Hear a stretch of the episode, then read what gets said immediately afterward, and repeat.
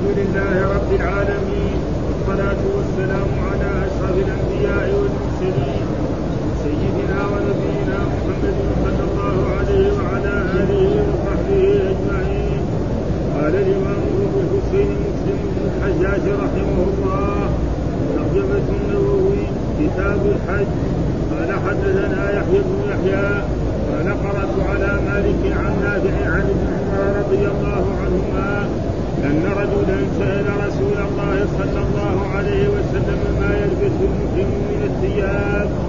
وقال رسول الله صلى الله عليه وسلم لا تلبس القمص ولا العمائم ولا السراويلات ولا البرانس ولا الخفاف. إلا أحد لا يجد النعلين فليلبس الخفين وليقطعهما أسفل من الكعبين ولا تلبس ولا تلبس من الثياب شيئا مسه الزعفران ولا الورش قال وحدثنا يحيى بن يحيى وعمر الناقد وزهير بن حرب كلهم عن ابن عيينة قال يحيى أخبرنا سفيان بن عيينة عن الزهري عن الزهري عن سالم عن أبيه رضي الله عنه قال سئل النبي صلى الله عليه وسلم ما يلبس المسلم قال لا يلبس المسلم القميص ولا العمامة ولا القرمس ولا السراويل. ولا ولا ثوبا مسه الوصف ولا زعفران ولا الخفين إلا أن لا يجد نعلين فليقطعهما حتى يكونا أسفل من الكعبين. قال وحدثنا يحيى بن يحيى قال قرأت على مالك عن عبد الله بن دينار عن ابن عمر رضي الله عنهما أنه قال نهى رسول الله صلى الله عليه وسلم أن يلبس المحرم ثوبا مصبوغا أن يلبس المحرم ثوبا مصبوغا بزعفران وقت وقال من لم يجد نعلين فليلبس الخفين وليقطعهما أسفل من الكعبين قال حدثنا يحيى بن يحيى وابو الربيع الزهراني وقتيبة بن سعيد جميعا عن حماد قال يحيى اخبرنا حماد بن زيد عن عمرو عن جابر بن زيد عن ابن عباس رضي الله عنهما قال سمعت رسول الله صلى الله عليه وسلم وهو يخطب وهو يخطب يقول السراويل لمن لم يجد الإزار والقبطان لمن لم يجد النعلين يعني المحرم. قال وحدثنا محمد بن بشار. قال حدثنا محمد يعني بن جعفر. وحدثني أبو غسان الرازي. قال حدثنا بهز. قال جميعا حدثنا شعبة عن دينار بهذا الإسناد. عن عبد بن دينار بهذا الإسناد أنه سمع النبي صلى الله عليه وسلم يخطب بعرفات فذكر هذا الحديث. قال وحدثنا أبو بكر بن أبي شيبة قال حدثنا سفيان بن عيينة قال وحدثنا يحيى بن يحيى قال أخبرنا حسين قال وحدثنا أبو كريم قال حدثنا وكيع عن سفيان قال وحدثنا علي بن خشرم قال أخبرنا عيسى بن سعد بن جريج وحدثني علي بن حسن قال حدثنا إسماعيل حدثنا إسماعيل عن أيوب كل هؤلاء عن عمر بن دينار كل هؤلاء عن عمرو عمرو بن دينار بهذا الإسناد ولم يذكر أحد منهم يخطب بعرفات. ولم يذكر أحد منهم يخطب بعرفات أو شعبة وحده. قال وحدثنا أحمد بن عبد الله بن يونس. قال حدثنا زهير قال حدثنا أبو الزبير عن جابر رضي الله عنه قال قال رسول الله صلى الله عليه وسلم من لم يجد نعلين فليلبس خفين ومن لم يجد إزارا فليلبس سراويل قال وحدثنا شيبان بن فروخ. قال حدثنا همام قال حدثنا عطاء بن أبي رباح عن صفوان بن يعلى بن أمية عن أبيه رضي الله عنه قال جاء رجل إلى النبي صلى الله عليه وسلم وهو بالجعرانة عليه جبة وعليها خلوق أو قال أيهر صورة فقال كيف تأمرني أن أصنع؟ كيف تأمرني أن أصنع في عمرتي قال وأنزل على النبي صلى الله عليه وسلم الوحي فستر به وكان يعلى يقول وددت أني أرى النبي صلى الله عليه وسلم وقد نزل عليه الوحي. قال فقال أيسرك أن تنظر صلى الله عليه وسلم وقد أنزل عليه الوحي؟ قال فرفع عمر طرف السوق فنظرت إليه له غطيط قال واحسبه قال كغطيط الفكر قال فلما سري عنه قال أين السائل عن العمرة؟ أغسل عنك اثر السهره أو قال اثر الخلوق. واخلع عنك جبتك. واصنع في عمرتك ما أنت صانع في حجك. قال وحدثنا ابن أبي عمر قال حدثنا سفيان عن عمرو عن عطاء عن صفوان بن يعلى عن أبيه قال أتى النبي صلى الله عليه وسلم رجل رجل وهو بالجعرانة وأنا عند النبي صلى الله عليه وسلم وأنا عند النبي صلى الله عليه وسلم وعليه مقطعات يعني جبة وهو متضمك بالخلوق فقال إني أحرمت بالعمرة وعلي هذا وأنا متضمك بالخلوق فقال له النبي صلى الله عليه وسلم ما كنت صانعا في حجك قال أنزع عني هذه الثياب وأصل عني هذا الخلوق فقال له النبي صلى الله عليه وسلم ما كنت صانعا في حجك فاصنعه في عمرتك. يكفي أعوذ بالله من الشيطان الرجيم. بسم الله الرحمن الرحيم الحمد لله رب العالمين والصلاة والسلام على سيدنا ونبينا محمد وعلى آله وصحبه وسلم أجمعين قال الإمام الحافظ أبو الحسين مسلم الحجاج القشيري النسابوري رحمه الله تعالى كتاب الحج وغير ما مر قلنا أن كتاب مصدر والمراد به اسم المفعول. ها؟ يعني كتاب بمعنى هذا مكتوب تجمع فيه الأحاديث الواردة عن رسول الله صلى الله عليه وسلم في الحج. ليس المراد ومعنى ذلك هو إيه؟ أصل كتب أو كتابه معناه تجمع. يقول العرب تكتب بنو فلان بمعنى تجمع بعضهم على بعض ومن ذلك قول شاعر. يقول لا تأمنن فزاريا على قلوسك نعم واكتبها بأسياري. ها؟ يعني يعني يعني خطها بأسيار ومعنى ذلك جمع. ومعلوم الخياطة فيها إيه؟ معنى الجمع. أنا أرجع شوية ولا ولا عشان اخونا إما هنا ولا ان ها؟ فكتاب الحج ها؟ فهذا معناه يعني جمع الأحاديث في مكان واحد وجعل بعضها على بعض فهذا. والحج يعني إذا كان بفتح الحاء فمعناه المصدر. حج يحج حجا. هذا مصدر. وإذا كان الاسم والمصدر يكون حج. ها؟ ها؟ يكون حج. فإذا قلنا الحج نعم هذا قد يكون الاسم. يعني اسم. إيش الحج؟ الحج قصد مكة لعمل مخصوص في وقت مخصوص من شخص مخصوص. هذا تعريف الحج. أن يقصد نعم شخص مخصوص وهو المسلم البالغ الحر المستطيع. ها؟ مكة. وفي وقت مخصوص في أوقات الحج. أما إذا قصد مكة في غير ذلك ما يسمى حج ها وأوقات الحج معروف. إن شهر ذي القعدة شوال وشهر ذي القعدة وعشر أيام من ذي الحجة. هذه إيه؟ فهذا يسمى حج. فالحج إذا يعني بالفتح هو المصدر حج يحج حجا. وإذا كان بكسر الحاء أو بالفتح برضه يسمى الاسم الذي هو إيه؟ ركن من أركان الإسلام. ولله على الناس حج البيت. وقرأ بعضهم ولله على الناس حج البيت. في قراءة حج البيت. ها؟ فهذا معناه تقريبا. وإيش هو؟ أصله القصد. إيش معنى الحج؟ يعني قصد؟ قصد. فيقول حجوت فلان بمعنى قصدته ويطلق كذلك على العمل أيضا. على العمل نفسه يسمى يعني حج فلان بمعنى عمل. وعلى الإتيان مرة بعد أخرى. هذا. ومن جملة ذلك يدخل في الحج إيه؟ العمرة. إيش معنى العمرة؟ العمرة معناه الزيارة في اللغة العربية. معنى العمرة في اللغة الزيارة. وفي الشرع زيارة البيت للطواف والسعي بين الصفا والمروة والتقصير أو الحلق. هذا معنى العمرة.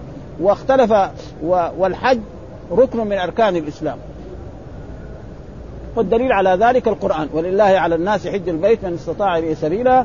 وقد اختلف العلماء ما دليل الحج على أنه واجب ركن من أركان الإسلام. فمن جهة القرآن يعني بعضهم قال وأتموا الحج والعمرة لله. هذا الدليل على انه إيه. وأصح الأقوال أن الدليل على أن الحج فرض وركن من أركان الإسلام. ولله على الناس حج البيت ها ليش؟ لأن هذه الآية نزلت في إيه؟ وفد نجران، ووفد نجران ما ورد على الرسول صلى الله عليه وسلم إلا في العام التاسع من هجرته صلى الله عليه وسلم. ها وأما وأتموا الحج والعمرة هذه في سورة البقرة وهي يعني يأمر الله بتمام الحج والعمرة. وهذا خلاف وأصح الأقوال أن الحج لم يفرض إلا في عام تسع من الهجره فلما فرض في عام تسع الرسول لم يحج في ذلك العام وأمر ابا بكر أن يحج بالناس فحج أميرا على الحج وفي العام المقبل حج رسول الله صلى الله عليه وسلم في عام عشرة وكانت حجة الوداع. فهذا وأما السنة فالاحاديث الذي ذكرها وكان يعني أول أحاديث كان يعني حديث جبريل. أبدا ها؟ لما سأل سأل جبريل الرسول صلى الله عليه وسلم عن الإسلام قال أن تشهد أن لا إله إلا الله وأن محمدا رسول الله وتقيم الصلاة وتؤتي الزكاة وتصوم رمضان وتحج. وحديث عبد الله بن عمر بني الإسلام على خمس شهادة أن لا إله إلا الله وأجمع المسلمون على أن الحج ركن من أركان الإسلام. أبدا ها؟ ما يعني إجماع وهذا تقريبا يعني كتب الفقه كده يذكروا هذه الأشياء. يعني كتب الفقه يعني يذكر لكن الأحاديث ليه؟ يعني لأنه جاب أتى وكل إمام وكل مؤلف له طريقه في تأليفه وفي جمعه الأحاديث عن رسول الله صلى الله عليه وسلم. ونحن قرأنا يعني حقيقة يعني من الأشياء يعني الذي كنت أنا أستغربها بنفسي. جينا في في الموطأ كنا نقرأ. أول شيء قدموا قال باب وقيت الصلاة. يعني أنا مثلا يعني هذا أول شيء في الموطأ. ليه؟ يعني الإنسان العلماء الثانيين يجوا أول الوضوء الطهارة كذا بعدين سألنا بعض طلبة العلم لو فاهمين. قال ليه؟ لأنه مثلا يعني الطهارة ما تجب إلا إذا جاء وقت الصلاة. وكان يعني يعني شيء عظيم يعني. يعني مثلا دحين واحد ما يبغى يصلي يجب عليه يتوضأ يجب عليه يتطهر ما هو واجب. لكن إذا دخل وقت الصلاة وجب عليه. فهذا معناه إيه؟ يعني فقه يعني يعني العلماء كل له طريقة وله كل له يعني في تأليفه وفي نظره ويجي بعدين إلا بعده كمان يستنبط يستفيد من الذين تقدموا به عنه وهكذا يعني فلأجل ذلك هذا تقريبا والعمرة اختلف العلماء هل هي واجبة أو هي سنة؟ أصح الأقوال أنها سنة مؤكدة يعني هذا تقريبا هو وإن كان بعض العلماء يرى أنها واجبة كما هو في مذهب الإمام الشافعي ومذهب الإمام أحمد بن حنبل أنها واجبة وأصح الأقوال أنها سنة من السنن المؤكدة. آه هذا لأنه ما في يعني توجد أحاديث ولكن أحاديث ما هي يعني يعني تدل. قال يعني يجب العمره واجبة ولذلك هذا معناته. ثم الحديث الذي ساقه يعني إيه؟ فيما يلبسه المحرم وما لا يلبسه المحرم. والحديث قال حدثنا يحيى بن يحيى قال قرأت على مالك عن نافع عن ابن عمر رضي الله عنهما أن رجلا سأل رسول الله صلى الله عليه وسلم ما يلبس المحرم من الثياب؟ فقال رسول الله صلى الله عليه وسلم لا تلبسوا القمص ولا العمائم ولا السراويلات ولا البرانس ولا الخفاف إلا أحد لا يجد النعلين فليلبس الخفين وليقطعهما أسفل من الكعبين. ولا تلبس من الثياب شيئا مسه الزعفران ولا الورس. فيقول هذا الحديث وهو حديث يعني في في أعلى درجة يحيى بن يحيى قرأت على مالك. ولا فرق بين قرأت على مالك أو حدثني مالك. عن ابن عمر أن رجلا سأل ما يلبس المحرم من الثياب. ها؟ الرجل يسأل ما يلبس المحرم من الثياب يقول الرسول لا يلبس كذا وكذا لأن الذي يلبسه المحرم ما يمكن عده كثير هذا. ها؟ كل شيء يمكن يلبس. لكن الذي لا يلبس المحرم مع هذا محرم فلذلك هذا زي ما يقول يعني يعني تقريبا يعني من من, الكلام البليغ يعني من بديع الكلام وجزله من بديع الكلام وجزله انه يسأل ما يلبس المحرم الرسول يقول له لا يلبس كذا وكذا. هو كان لو كان على السؤال يقول إيه؟ يعني ما يلبس المحرم يقول يلبس كذا وكذا وكذا. ما فيقول له لا ما يلبس ما, ما يلبس المحرم. فقال رسول الله صلى الله عليه وسلم لا تلبس القمص. إيش هو القميص؟ كل ما كان مفصل على جسد الإنسان.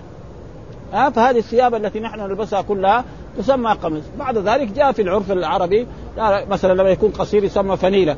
ها يسمى سدريه ها يسمى بالطو يسمى كوت يسمى بدلة.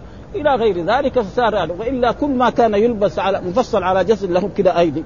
هذا ها أه؟ وهذا يسمى يعني قميص العرف. فقال القمص وفي حديث القميص.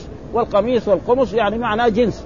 كل ما كان مفصل على جسد الإنسان ها فالفنيلة والسدريه وغير ذلك كل هذا يسمى قميص ولا وكذلك لا يلبس العمائم، العمائم كل ما يغطي الرأس. ها فهذا مثل هذه الأشياء والعمة باللفه أو بالطربوش أو بغير ذلك أو الطاقية أو غير ذلك كلها. ولا السراوي وهو ما يلبس في اليدين. سواء كان قصيرا أو طويلا أو غير ذلك. وإن كان بعض من من يعني من الصحابة عائشة رضي الله تعالى عنها كانت ترخص للذين يحملون هودجها أن يلبسوا التبان، إيش التبان؟ هو السروال القصير. فهذا يعني رأي من عندها هي ها وإلا لازم الرجال ما يلبس إيه؟ يعني يعني وكنا كثيرا حقيقة نرى يعني في الزمن السابق الحمد لله الناس في علم يعني في يعني خصوصا في مكة الزمن السابق تجدهم كلهم يلبس إيه؟ يلبس فنيله خصوصا أهل مكة ابدا يلبسوا إيه يعني يحجوا ويلبسوا إيه آه يعني فنيله ابدا فالآن يعني خف يعني ما في يعني قليل يعني تقريبا ثم ما هناك عذر ولا شيء فلذلك قال ولا السراويلات ولا ولا البرانس، إيش البرانس؟ يعني ثوب كبير رأسه من الذي يلبسه إخواننا المغاربة ولا الخفاف، الخفاف كل نعل يستر الكعبين يسمى خفا في اللغة العربية. كل نعل يلبس يعني يستر الكعبين يسمى خف، فالذي يستر هذا المكان يسمى خف. أو يسمى في عصر الحين جزمة أو كندرة أو غير ذلك. آه هذا. والذي لا يستر الكعبين يسمى نعل.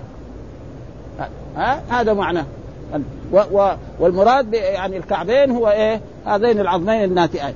لكن رأينا بعض الناس المتعصبين لبعض المذاهب يقول الكعبين هذا ها؟ يقول هنا. ها؟ و, و, و, و يعني شديد. حتى أنه مرة من المرات يعني في عمدة القارئ. شرح البخاري يعني تمام؟ وفسر فسروا بأول كعبين هكذا ثم فسروا بهذا. فأنا لما فسروا بهذا تعجبت يعني عالم ده ما كعبين يعبث الله قال غسلوا وجوهكم وأيديكم من المرافق وامسحوا برؤوسكم وأرجلكم من الكعبين. واحد يتوضأ إلى هنا؟ ما يقدر. إيش السبب؟ وإذا به دخلت اللغة العربية. إيش الكعب في اللغة العربية؟ كل ما علك يعني في المعاجم رحنا راجعنا. المعجم ها؟ كل ما علك فإذا هذا كمان يسمى كعب. ها؟ هذا يسمى كعب. وسطح البيت يسمى كعب وسطح الكعب. من هنا من هنا دخل إيه؟ والتعصب كمان. إذا جاء مثلا إنسان متعصب لمذهب من المذاهب يعني يصعب وإلا الكعبين يعني أي واحد تساله يعني كده يقول فلذلك يعني تقريبا ولا إلا فليلبس الخفين ولا يقطعهما أسفل من الكعب. وهذا كان الرسول قاله في المدينة. ها ثم بعد ذلك ثبت في أحاديث أن الرسول لما حج حجة الوداع وخطب في في عرفة قال من لم يجد النعلين فليلبس الخفين ولا يقطعهما. وقاعدة علمية انه يؤخذ من آخر أمر رسول الله صلى الله عليه وسلم الأمر الرسول خطب في هذا ورخص. فاذا واحد مثلا ما وجد ومعلوم أن الناس ذاك الوقت فيهم شيء من الضعف ها؟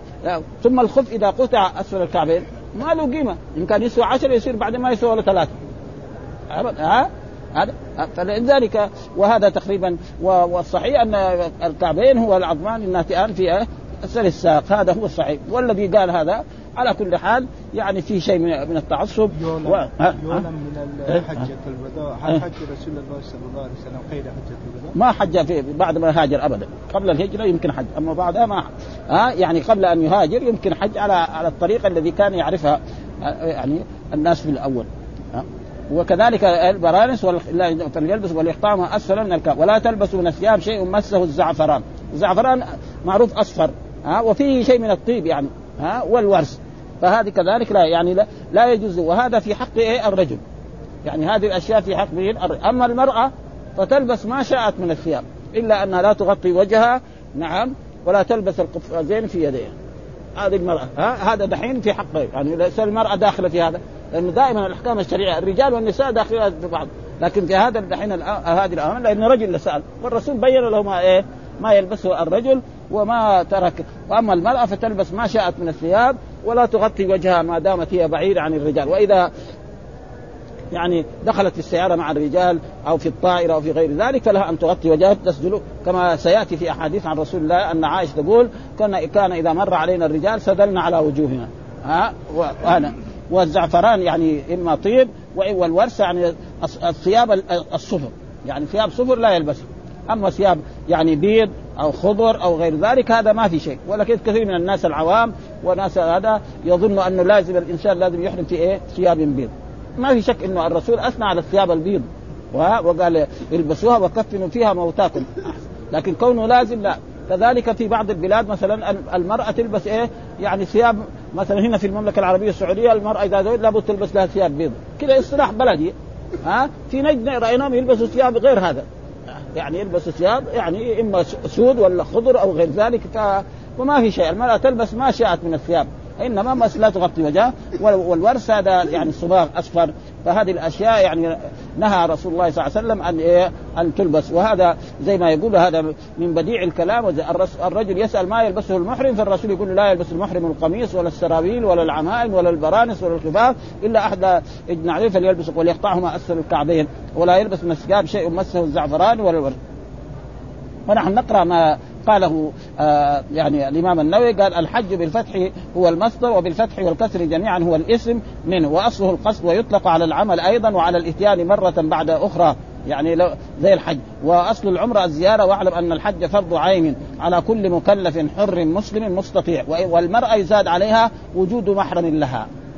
المرأة لازم يزاد على ذلك أن تكون إيه وجود فإذا ما كان لها محرم وكان عندها أموال قناطير من الذهب فإن الحج ساقط عنها. فإذا ماتت لا يسألها ربها وإن كان كثير من البلدان وكثير من العلماء يرخص أن تسافر مع رفقة من النساء إلى غير ذلك. فالأحاديث لا تدل على ذلك وتأتي أحاديث أن رجلا قال يا رسول الله أنا كتبت في غزوة كذا وكذا.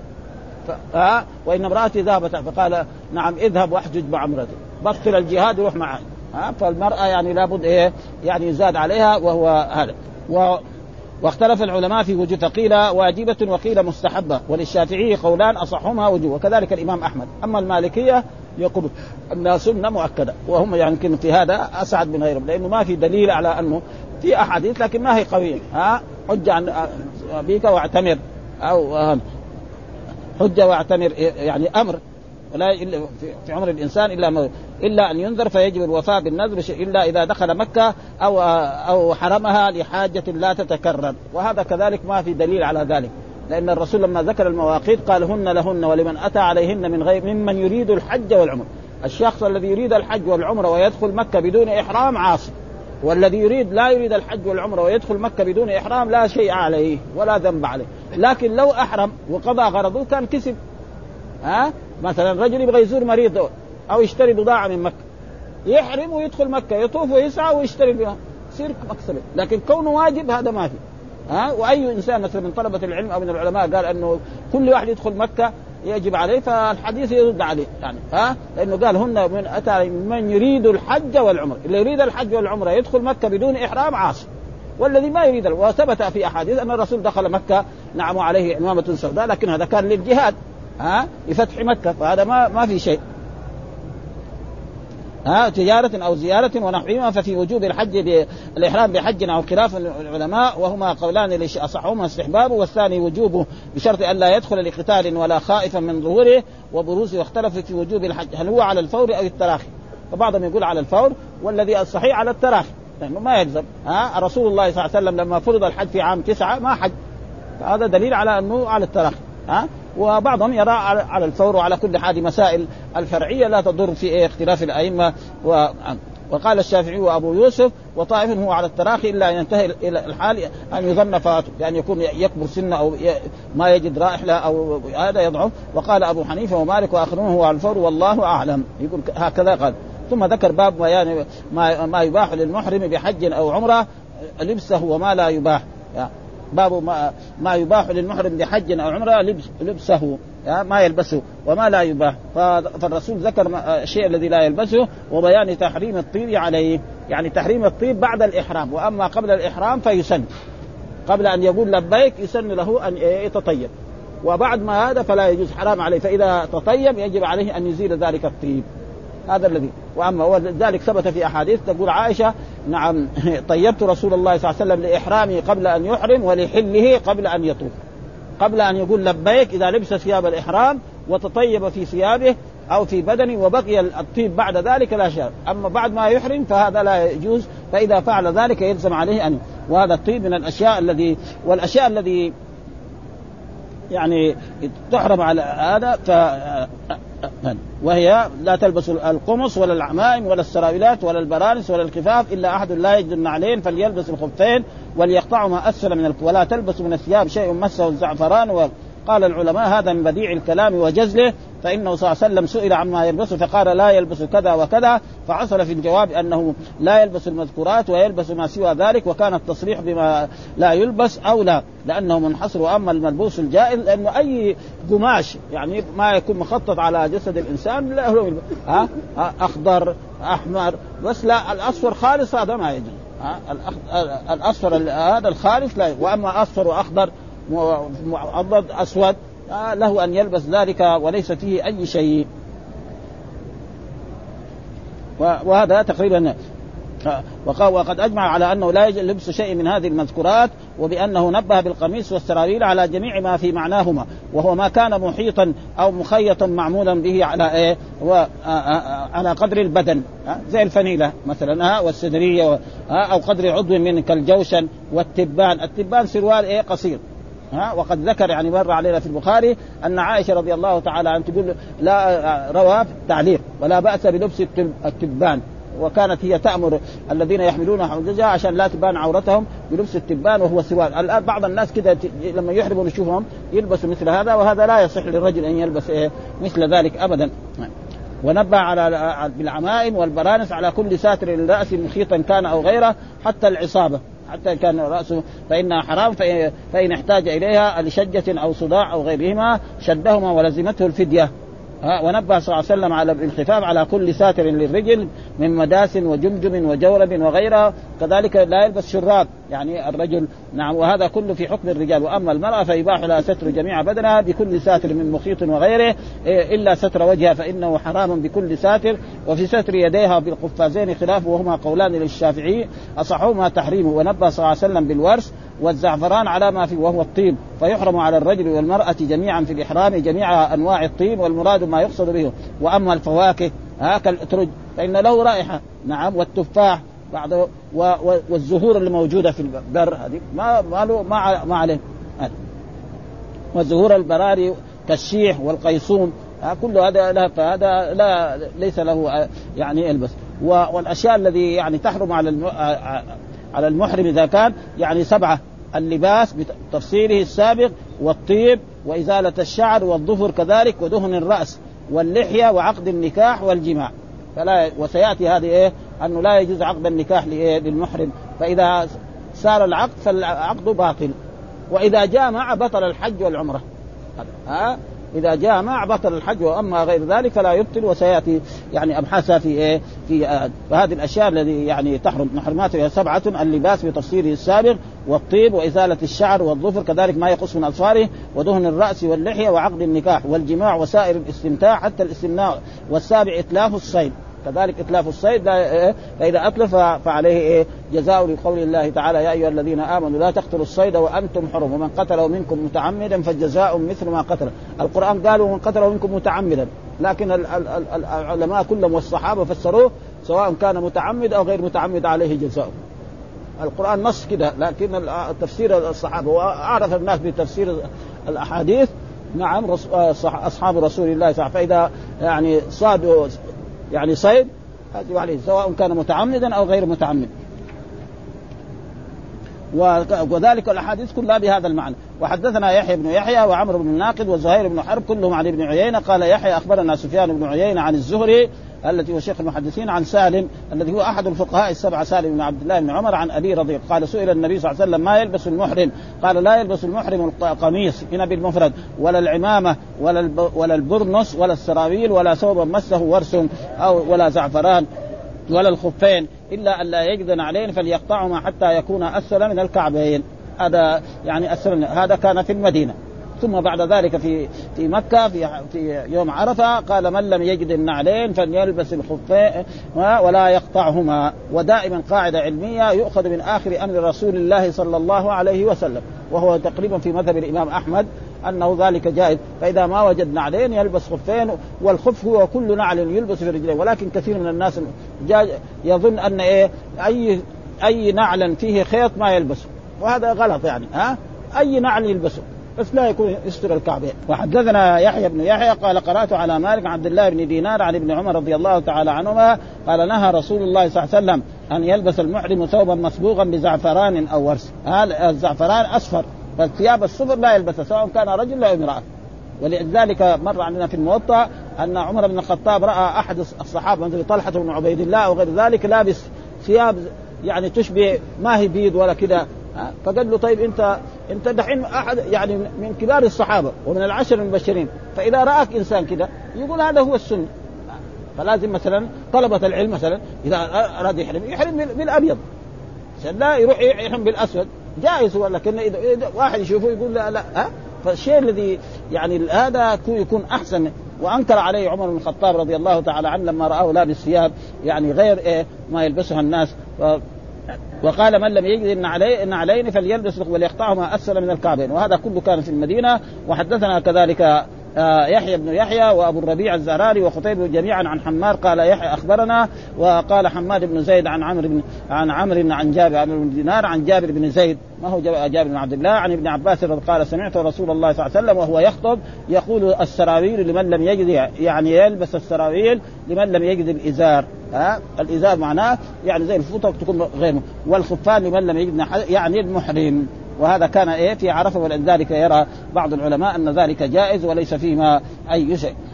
وهنا ويقول هنا ليش هذه الثياب يعني وليتذكر أنه محرم في كل وقت فيكون أقرب إلى كثرة أذكاره وأبلغ في مراقبته وصيانته لعبادته وامتناعه عن ارتكاب المحظورات وليتذكر به الموت ولباس الأكفان. لأن الإزار والرداء له شبه بإيه؟ يعني بالكفن ويتذكر البعث يوم القيامة والناس حفاة عراة مهطعين إلى الداعي والحكمة في تحريم الطيب والنساء أن يبعد عن الترفه وزينة الدنيا وملاذها ويجتمع همه لمقاصد الآخرة وقوله صلى الله عليه وسلم نعم. إلا أحد لا يجد النعلين فليلبس الخفين وليقطعهما اسفل من الكعبين. وذكر مسلم بعد هذا من رواية ابن عباس وجابر من لم يجد نعلين فليلبس الخفين ولم يذكر قطعهما. واختلف في العلماء في هذين الحديثين. قال أحمد يجوز لبس الخفين بحالهما ولا يجب قطعهما لحديث ابن عباس وجابر. وهذا هو الصحيح لأنه يؤخذ من آخر أمر الرسول. و وكان أصحابه يزعمون نسخ حديث ابن عمر المصرح بقطعهما وزعموا أن قطعهما إضاعة مال. وقال مالك وأبو حنيفة والشافعي وجماهير العلماء لا يجوز لبسهما إلا بعد قطعهما أسفل من الكعبين. لحديث ابن عمر وقال حديث ابن عباس وجابر مطلق مطلقان فيجب حملهما على المقطوعين. لحديث ابن عمر وهذا فيه لكن هذا متأخر. فلما كان متأخر فلازم يكون إيه يعني يكون هذا. قال يعني المحرم وهذا صريح في الدلالة آه الشافعي والجمهور في جواز لبس السراويل للمحرم إذا لم يجد إزارا ومنعه مالك لكونه لم يذكر في وفي حديث ابن عمر السابق والصواب إباحته بحديث ابن عباس. هذا مع حديث جابر بعده. وأما حديث ابن عمر فلا حجة فيه لأنه ذكر فيه حالة وجود الإزار وذكر في حديث ابن عباس وجابر حالة العدم فلا منافاة والله أعلم. وحدثنا محمد بن بشار حدثنا محمد يعني بن جعفر حول الإسناد وقال حدثنا أبو غسان الرازي حدثنا بعد قال قال جميعا حدثنا شعبة عن عمرو بن دينار بهذا الإسناد وأنه سمع النبي صلى الله عليه وسلم يخطب بعرفات. وهذا آخر الان فذكر حديث هذا الحديث. وحدثنا أبو بكر بن أبي شيبة وحدثنا سفيان بن عيينة وحدثنا يحيى بن يحيى. أخبرنا هشيم حول الإسناد وقال حدثنا أبو بكر حدثنا وكيع عن سفيان حول الإسناد وقال حدثنا علي بن خشرم. أخبرنا عيسى بن يونس عن ابن جريج حول الإسناد وقال حدثنا علي بن حج حدثنا إسماعيل عن أيوب. كل هؤلاء عن عمرو بن دينار بهذا الإسناد ولم يذكر أحد منهم يخطب بعرفات غير شعبة. فإذا قال شعبة خلاص. شعبة أمير المؤمنين في الحديث هذا. الحافظ حجة على من لم يحفظ. قاعدة علمية كده.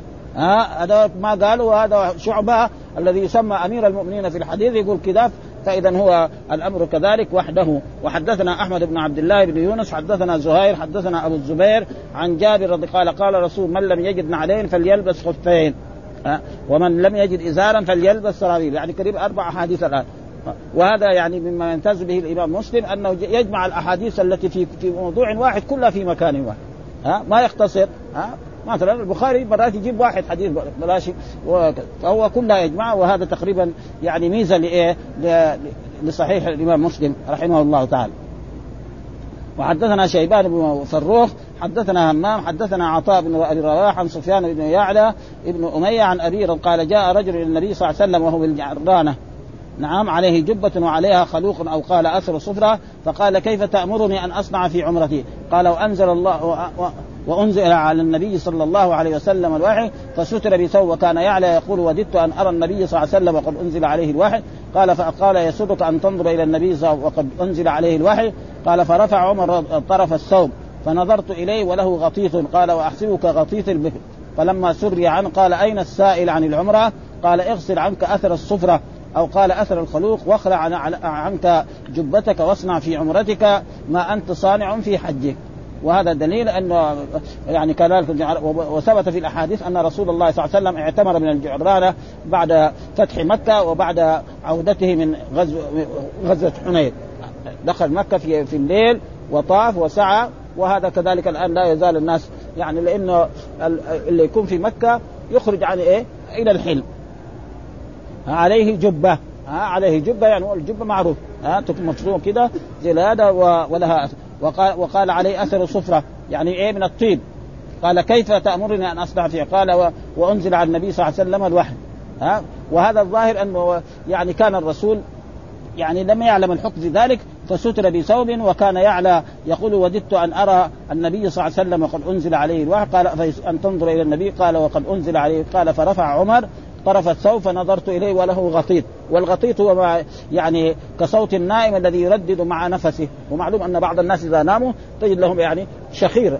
أه؟ فهذا هو تقريبا. ثم لما زيل عن الوحي وكان الوحي على رسول الله صلى الله عليه وسلم شديد. حتى أنه في يوم يعني شديد البرد يعني يتفسد عرقا. وأنه لما يكون على الناقة تكاد الناقة أن تبرك على الأرض من من شدة الوحي. فلأجل ذلك هذا تقريبا فلما سر عليه قال أي آه عن العمر. قال اغسل عنك أثر الصفرة. ها؟ وقال أثر الخلوق واخلع عنها الآن الرسول ما رتب عليه إيه؟ يعني فدية. العلماء كتب الفقه كلها تقول إيه؟ لازم عليه فدية. ها؟ فلذلك يعني يعني كان لازم العلماء يعني يعذروا الجاهل. إذا عمل الجاهل شيء لا يعني فلا بأس أن إيه؟ يعني ما يكلف. لأنه دحين الرسول لأنه لا يجوز تأخير البيان عن وقت الحج. كان الرسول يقول له إيه؟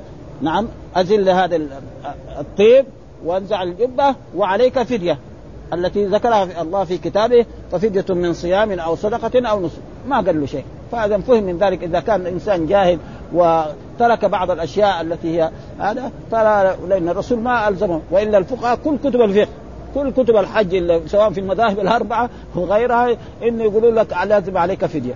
إيش الفدية؟ يعني تطعم يعني ستة مساكين وكل مسكين صاع أو مثلا تذبح ذبيحة أو تصوم ثلاثة أيام. وهذا يعني ما هو ترتيب لأن القرآن قال ففدية من صيام أو صدقة أو نسك. وهذا السبب في ذلك أن رجل من أصحاب الرسول لا كان الجمل يتناثر عليه فقال له الرسول هكذا الكلام بخلاف مثلا يعني في التمتع لا. أول يذبح شاة نعم فمن تمتع بالعمرة إلى الحج فما استيسر فمن لم يجد فصيام ثلاثة. يعني لازم يكون فقير. ها؟ الحج وسبعة إذا رجع. فما ألزمه الرسول بأي شيء. ولذلك كان من العلماء كان يكون إيه؟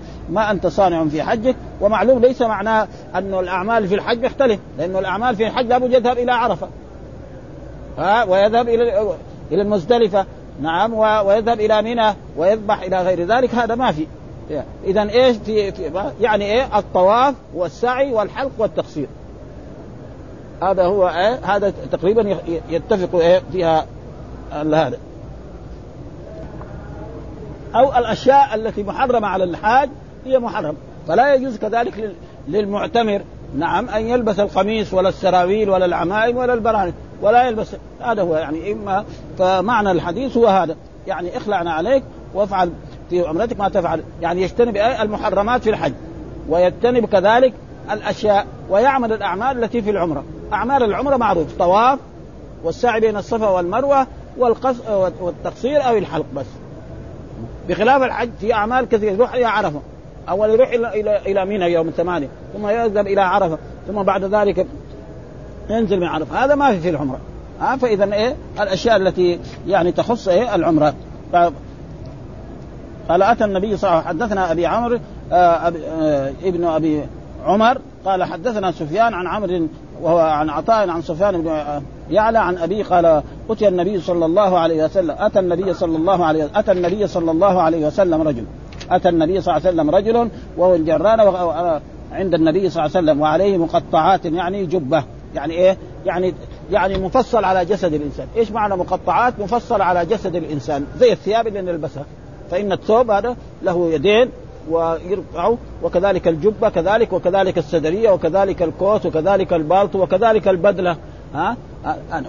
وهو متضمخ بالخلوق يعني بالطيب فقال إني احرمت علي هذا. وأنا متضمخ فقال له النبي صلى الله عليه وسلم ما كنت صادعا في حجك؟ قال انزع عني انزع انزعها عني هذا الثياب واغسل عني هذا الخلوق. فقال له النبي صلى الله عليه وسلم ما كنت صانعا في حجك؟ فاصنعه في عمرتك. وهو زي الطواف والسعي وأشياء باقية ليس عليه في إيه؟ في هذا. وفي هذا الحديث دليل للقاعدة أن القاضي والمفتي إذا لم يعلم حكم المسألة أمسك عن جوابها حتى يعلمه ها؟ وكذلك فإذا الرسول يعني يمكن ذاك الوقت لما سأله ما كان عنده حكم ما عنده علم. فلما جاءه الوحي جاء والوحي يأتي للرسول تارة بواسطة القرآن آه، جبريل وتارة يأتي بطريقة أخرى. فقال له الرسول بعد ذلك هذا ولذلك الرسول يعني ما جاوبوا في الأول بعد ثم بعد ذلك جاوبهم. أو يظنه بشرطه وفي أن من من أحكام التي ليست في القرآن ما هو بوحي لا يتلى. وقد استدل به من يقول من أهل أن النبي صلى الله عليه وسلم لم يكن له اجتهاد وإنما كان يحكم بالوحي ولا دلالة فيه لأنه يحتمل أنه صلى الله عليه وسلم يظهر له بالاجتهاد حكم ذلك. فإذا كان الرسول رخص لأصحابه بالاجتهاد فهو من باب أولى وأحرى. ها؟ فإنه لما بعث معاذا اليه قال بما تحكم؟ قال بكتابه قال فإن لم تجتهد؟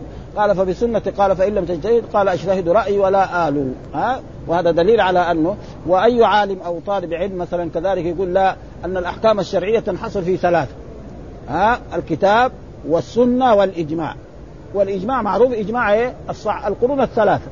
ليس إجماع مثلا الناس المتأخرين. لا ها؟ ولذلك مر علينا في الموطأ. يقول أدركت الناس ببلدنا الإمام مالك.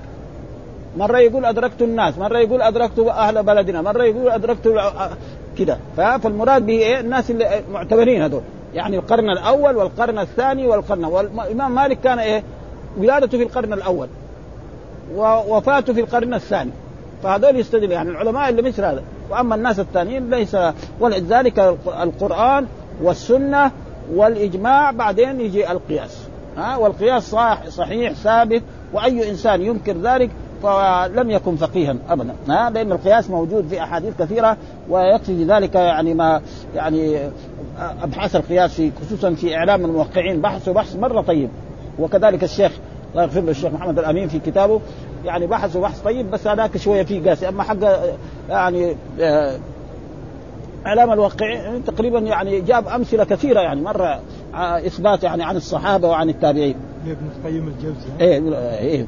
ها؟ قال حدثنا كذلك زهير بن حرب حدثنا إسماعيل بن إبراهيم وحدثنا عبد بن حميد أخبرنا محمد قال أخبرنا ابن جريج حول الإسناد وقال حدثنا علي بن خسر واللفظ له أخبرنا عيسى عن ابن جريج قال أخبرني عطاء أن صفوان بن يعلى بن أمية أخبره أن يعلى كان يقول لعمر بن الخطاب رضي الله ليتني أرى النبي صلى الله عليه وسلم حين ينزل عليه فلما كان النبي صلى الله عليه وسلم بالجعرانه على وعلى النبي صلى الله عليه وسلم ثوب قد أظل. به عليه معه ناس من أصحابه فيهم عمر إذ جاءه رجل عليه جبة صوف.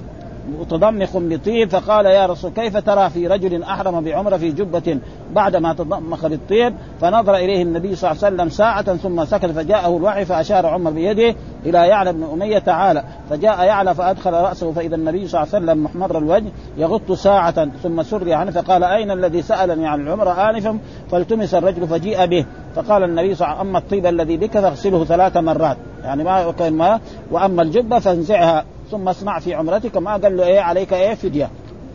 وهذا يعني كان يجب على طلبة العلم يفعلوا مثل ذلك لأنه هذا نعم.